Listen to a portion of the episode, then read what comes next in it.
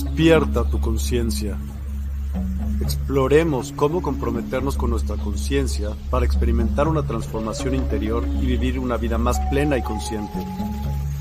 El compromiso con la conciencia comienza viviendo en el presente. Deja de lado las preocupaciones del pasado y las ansiedades del futuro. Enfócate en el aquí y ahora y descubre la belleza y la conexión en cada momento. El desarrollo personal y espiritual es esencial en este camino. Dedica tiempo a conocerte a ti mismo, descubre tus valores, creencias y nutre tu crecimiento interior a través de prácticas como la meditación y la reflexión. Despertarás tu conciencia y experimentarás una transformación profunda. El compromiso con la conciencia no se detiene en nosotros mismos, también implica conectarnos con nuestro entorno y con los demás.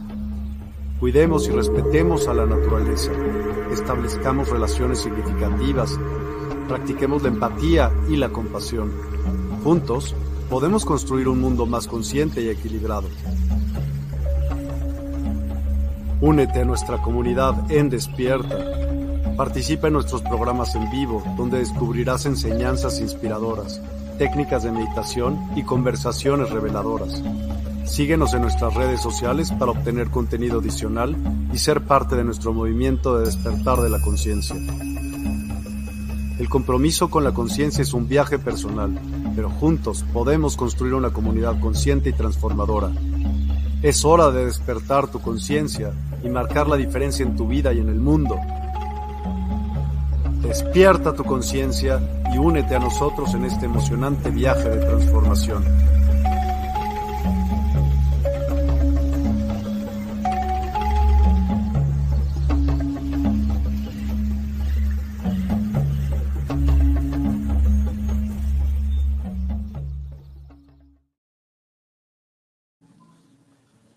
Muy buenas tardes. ¿Cómo están? Qué gusto verlos. Hoy vamos a platicar sobre nuestras herramientas que tenemos para percibir la realidad. La semana pasada platicamos sobre cómo de, la realidad, qué es lo que percibimos. No, no es que hay una realidad sola, sino cada quien percibe una realidad y hoy les quiero platicar eh, un poquito cuáles son nuestras herramientas, nuestras antenas con las cuales percibimos lo que creemos que es la realidad. Y se van a dar cuenta que, que somos multidimensionales y que tenemos muchísimas herramientas que están funcionando siempre y todo el tiempo, aunque no todo el tiempo le estamos poniendo atención a todas. Y, y muchos le llamamos cuerpos, aunque entendemos como cuerpo físico el que vemos en el espejo, el que podemos sentir. Y hay muchos otros campos que utilizamos y nada más para explicaros un poquito les llamamos cuerpos. Entonces quisiera irles explicando, platicando, algunos van a ser más comunes y otros que han oído los términos y, irán entendiendo esos, esos campos que, queremos decir con y, y, cómo percibimos de cada uno de ellos. El, primero es el, más conocido y más fácil de, identificar, que es nuestro cuerpo físico. Que pues todos los que estamos aquí tenemos un cuerpo físico y lo conocemos mejor que nadie. Y, ese cuerpo físico básicamente tiene dos maneras de, percibir.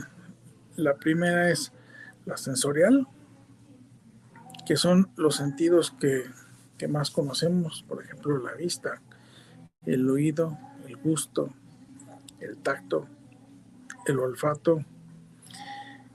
Y, últimamente han se, han descrito otros dos, que uno es interocepción y otro es propiocepción.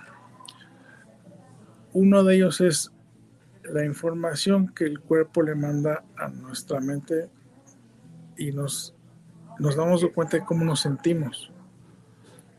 Esa es propiocepción, propiocepción, cómo me siento y el cerebro sabe cómo se siente, si están, cuáles son las, si me siento enojado, si me siento triste, si tengo frío, todas estas sensaciones es propiocepción. E interocepción también nos, nos ayuda a, a saber en, en dónde estoy, cómo estoy, nos ubica. Cuando despertamos, de repente sí, regreso de un sueño profundo y estoy en dónde estoy. Y la interocepción, interocepción usando los otros sentidos, pues volteo, veo y me ubico en el lugar y la posición en la que estoy, igual estar sentado o acostado. E, ese es un, un, otro sentido. Los demás creo que no necesitan mucha explicación. Y hay otro, otras, otra área que está muy ligada a las, a las físicas, que son el cuerpo neuronal, que son todas las redes neuronales que conectan estos sentidos con nuestro cerebro. Y, tenemos en general varios cerebros, varias partes importantes. Eh, claro, no es una, no es una plática de anatomía, eh, pero no es para tener un poco de idea. Tenemos tres secciones importantes del cerebro, que es el, cerebro reptiliano, el límbico y el neocórtex.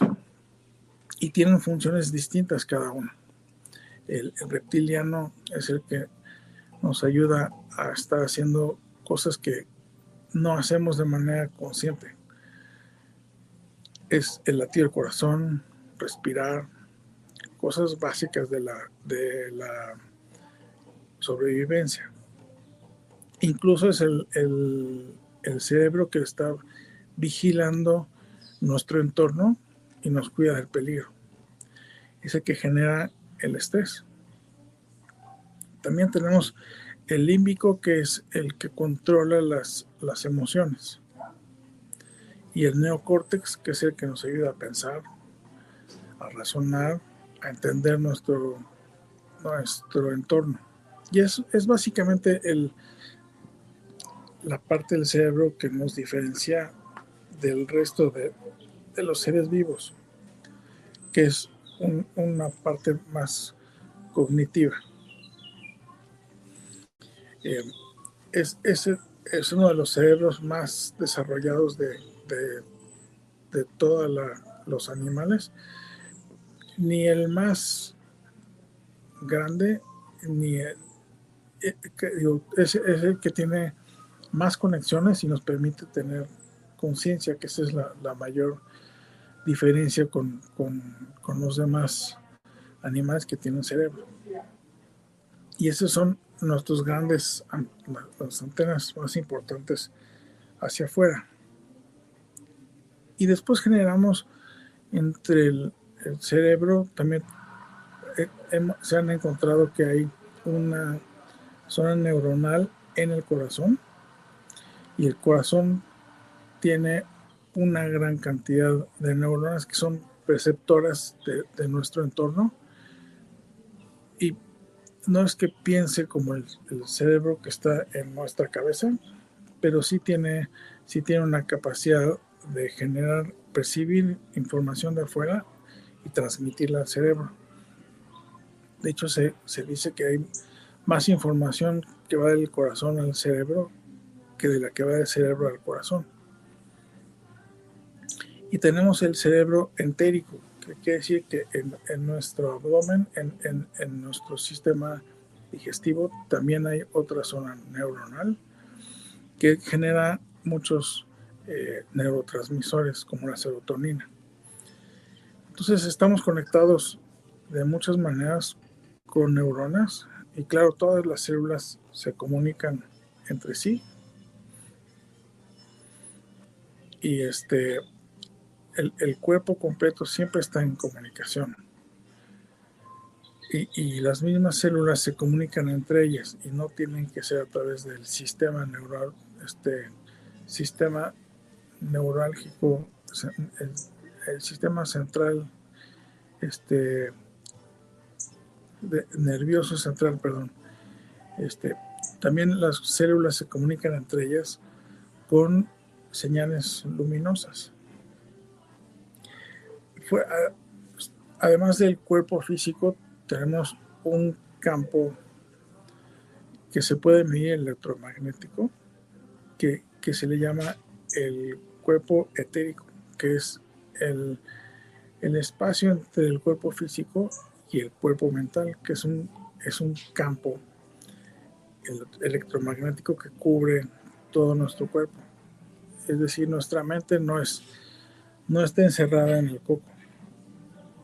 Eh, en, la cabeza sí tenemos el, cerebro, que es, es, un, es, el órgano más importante de la mente, pero la mente es todo un campo energético que se conecta entre nuestros sistemas con el entorno. Y, después del entérico está el mental, está el, el álmico, que sería una conexión más hacia nuestro espíritu, es decir, a, a, lo que realmente somos. Que somos un ser álmico que venimos a tener una experiencia física, emocional y una experiencia humana. Entonces esa unidad de, nuestro ser, que es un ser de luz, se, se densifica y utiliza un cuerpo físico para poder vivir en, en esta dimensión y tener una experiencia humana. Em, y también tenemos otro campo que es el campo emocional que es un campo distinto del, mental y del físico, que son, en principio las emociones son, son reacciones que tenemos y, y, son reacciones a nuestro, a nuestro entorno, a lo que sucede alrededor nuestro. Y, un poco nuestro, es, parte de nuestra experiencia, el, el poder ir viviendo diferentes eh, situaciones e irlas entendiendo, poder observar nuestras emociones y manejarlas también es importante, porque todos estos sistemas están interconectados. Lo que quiere decir es que nuestro campo mental es afectado por el campo emocional y todos ellos afectan al cuerpo físico. Es decir, al final el cuerpo físico es, es quien carga toda esa carga energética. Y, y un poquito la cosa es, no hay ni emociones malas ni pensamientos malos, pero el mantener y sostener pensamientos y emociones de vibraciones lentas y bajas que ejercen presión en nuestros sistemas digestivos, circulatorios, nerviosos. Y entonces, como bien se dice, cuando la mente sufre, el cuerpo paga. Quiere decir que generamos tal energía que, concentramos en alguna una zona de nuestro cuerpo que empieza a fallar y cuando lo, llevamos a, un periodo largo de tiempo de, esa falla, comienza la enfermedad. Y ya que está alguna sección de nuestro cuerpo enfermo, ahí es cuando hay la posibilidad de que un patógeno entre al cuerpo y haga daño.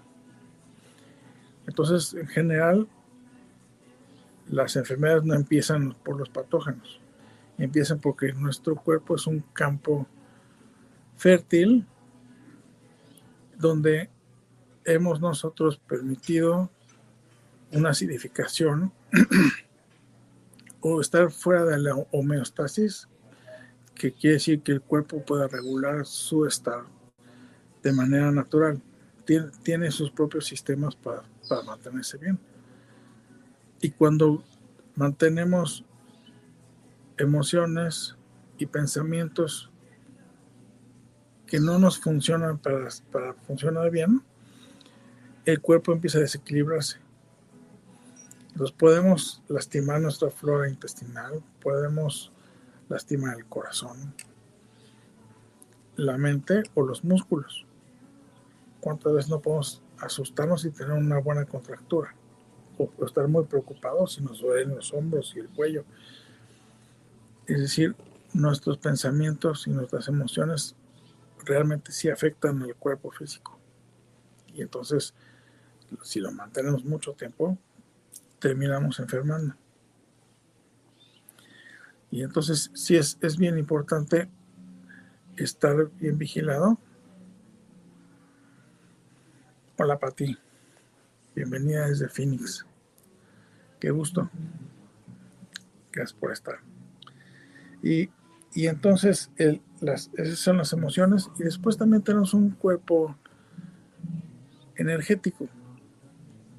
El cuerpo energético es la energía que utilizamos para funcionar todo el cuerpo. Hay, hay varias corrientes que, que hablan de esta, de esta energía. El, por ejemplo, la, la cultura hindú habla de los chakras, que son centros energéticos que están distribuidos en el cuerpo, siendo siete los más importantes.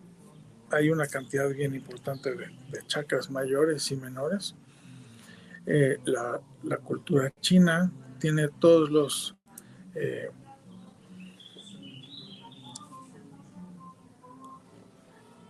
pues Pati, hay que, hay que empezar a, trabajar desde adentro. Este, es decir, estás generando el espacio para, para que haya enfermedades. Digo, y, hay, y también el médico es importante. Es decir, cuando, cuando son de la A a la, 7, a la Z, este, pues hay que ir por las, las más importantes. Entonces, este, eh, los, sistemas energéticos, los, la cultura china tiene los meridianos, que son 12 meridianos importantes de, de, energía, con gusto para ti, este, que recorren el cuerpo, van a veces de la cabeza a los pies, del tórax a las extremidades y a veces de las extremidades hacia adentro. Entonces con eso se regula el flujo energético. Y, y en la ciencia moderna tenemos lo, la, el metabolismo, que es la manera nuestra de, de generar energía desde lo que cómo respiramos, cómo nos alimentamos, la, cantidad de agua que, que, bebemos y mantenemos un sistema funcional. Y no es que una es mejor que la otra, las tres funcionan muy bien y deben haber muchas más. La cosa es que necesitamos tener un sistema energético funcional. Entonces, pues sí, sí la dieta, sí la alimentación, sí el descanso, sí el ejercicio, si el mantenimiento puede ser con terapia energética, puede ser con acupuntura, acupresión, masajes. Los mismos músculos cuando, cuando son contraídos también generan eh, neurotransmisores y generan eh, diferentes químicos que requiere el cuerpo. Entonces, vamos, lo, lo que hay que entender es que son muchísimas más antenas que, que tenemos para percibir la realidad. Este, sí, sí es, los, los sentidos son, son realmente una maravilla que tenemos sentidos que perciben físicamente el exterior, convierten esas, esas sensaciones en electricidad para que las pueda traducir e interpretar el cerebro. Es decir, lo que los ojos ven se convierte en una transmisión eléctrica para que el cerebro pueda percibir esa, esa lectura que hicieron los ojos y después traducirla y convertirla en una historia. porque suma un ojo y el otro y luego convierte eso en una en algo que tenga coherencia. Es decir, el cerebro no nada más ve, sino también interpreta lo que está viendo. Igual pasa con el oído, con el gusto, con el tacto. El, cerebro al final es el que está traduciendo y percibiendo todo lo que los sentidos le están transmitiendo. Entonces, y, además de esta descripción uno por uno, todos funcionan al mismo tiempo. Les ponemos atención de manera intermitente. Y, y esta práctica del mindfulness, pues un poco busca el poder atender todas tus antenas al mismo tiempo. Eso es estar en el presente.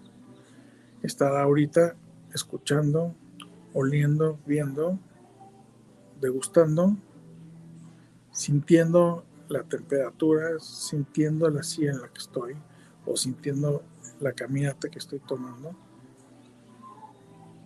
Sentir mi posición, cómo me se siente mi cuerpo, qué estoy viendo, cómo se siente el entorno. Y entonces es una cantidad de información enorme. Y, y estamos acostumbrados a enfocarnos. Algunos somos más visuales, otros son más de oído, otros de gusto. Que está bien, es como decir yo soy diestro o, soy zurdo.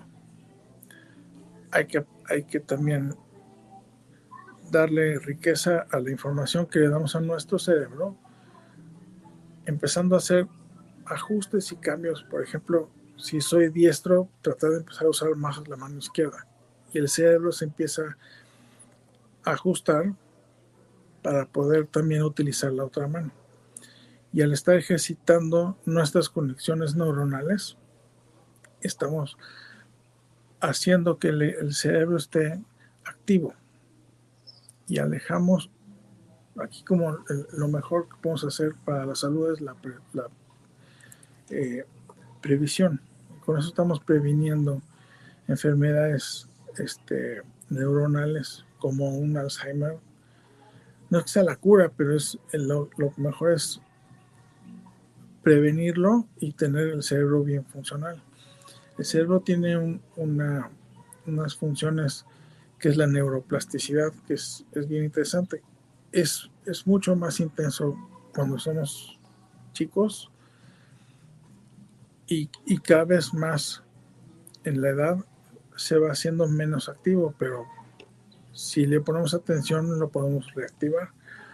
¿Qué es la neuroplasticidad? Es la capacidad de conectarse neuronas con de unas u otras y entre más conexiones tenga una neurona, puede generar nuevas memorias, puede generar nuevos hábitos.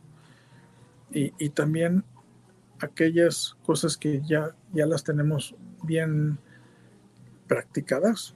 Por ejemplo, por eso se dice que andar en bici una vez que aprendiste ya no se te olvida. Es que ya generaste una plasticidad con tu cerebro, una conexión tal que tu cuerpo ya sabe qué tiene que hacer aunque cambies de bicicleta. Igual encuentras en dónde se cambian las velocidades de la bicicleta, pero sabes andar en bicicleta. Sabes mantener el equilibrio. Y también si lo dejas de hacer y empiezas a tener una práctica distinta, existe la poda neuronal, que quiere decir que el cerebro está revisando todas estas conexiones, que se llaman sinapsis, y, aquellas que no usa, las desconecta. Los podemos cambiar de hábitos.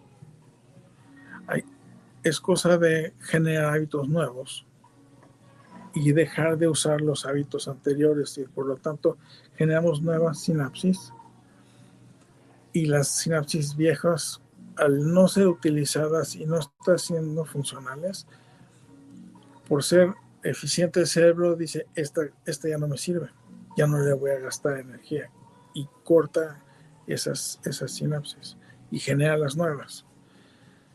Ahí es, muchas teorías dicen que en 21 días este, generas un nuevo hábito. Y puede ser en menos tiempo o más. un poco depende de qué tanto estés utilizando todos estos eh, sentidos que, hemos platicado, porque al final es, es multidimensional, que no solo es de vista y no solo es de oído, sino también es de interocepción y de, de propiocepción. Y es cómo, cómo, cómo manejo todas estas eh, funciones al mismo tiempo. Y entonces, si realmente utilizo mi presencia en generar una nueva, este, una nueva sinapsis, es mucho más fuerte que un, nuevo hábito, el, que el cual generé con, con muy poca intención. Entonces, si le pongo intención y le pongo atención, estoy poniendo todo, estoy, todas estas dimensiones las estoy usando para este nuevo hábito. Y un poco básicamente todo esto es, es lo que platicamos en una sesión de, cómo encontrar espacios, los hábitos que quieres generar y encontrar estrategias para que los puedas estar repitiendo y, y empezar a no regresar a tu hábito anterior y empezar a generar uno nuevo. Que puede ser empezar a tomar más agua, empezar a hacer ejercicio, no es que sea fácil ni que tenga que ser difícil. Es, depende mucho de tu intención y qué tanta energía le quieres meter. Y cuál es tu, tu entusiasmo y qué te mueve para hacerlo. Al final, todo podemos hacer. Hay que dejar miedos, hay que dejar eh, hábitos disfuncionales que bien puede ser no dormir, o ver mucha tele, o, ver, usar mucho el teléfono. Es decir, no, no, tenemos que estar hablando de adicciones, que podíamos, pero, pero no todo es, no todos son adicciones necesariamente tan destructivas. Pero estar viendo la tele o las redes sociales también puede ser una adicción, que finalmente hace que utilicemos menos todas estas redes que, sí tenemos. Y entre menos las usemos, pues más nos vamos a poder. lo que sí queremos es hacer que todo trabaje en conjunto. Y siempre la intención es lo más importante, porque esa es nuestra guía y eso es lo que estamos transmitiendo hacia la vida, decir, mi intención es esta. Y la vida va a conspirar para ayudarte. Entonces hay que tener bien claro cuál es tu intención cuando te vas a dormir y cuando despiertas. Y estarla revisando y tenerla presente de manera constante para poder mantener un foco. No divagar, porque si no estás haciendo, estás perdiendo foco y no estás generando una creación consciente. Y de ahí viene el estar presente, es decir, estoy, estoy aquí, ahora,